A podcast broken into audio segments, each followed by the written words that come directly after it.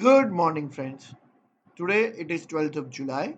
I am Devarsh from HDFC Securities, and this is our daily morning podcast.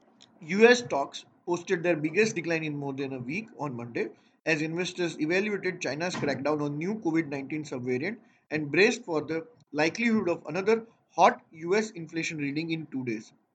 China makes up for more than a quarter of global manufacturing, and any shutdown can hobble the worldwide supply chain, potentially causing the further price spikes. Wednesday brings the US Consumer Price Index report for the June, and forecasters are expecting the headline YOY inflation rate to come in at 8.8%, up from 8.6% in May. The RBI on July 11 said that it was putting in place a mechanism to settle international trade in rupees. BlackRock, the world's largest asset manager, said on Monday that it was now underweight US, European, and UK equities given its worsening economic outlook, while holding on to neutral position in Japanese, Chinese, and emerging market equities. India's June CPI and May IIP numbers are due to be announced later in the evening today.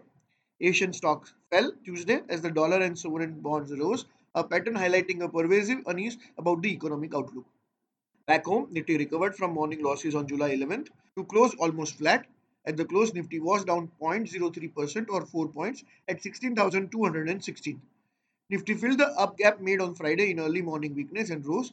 A move above Friday's close of 16,276 would be bullish for the Nifty, while 16,011 to 16,026 band would offer good support.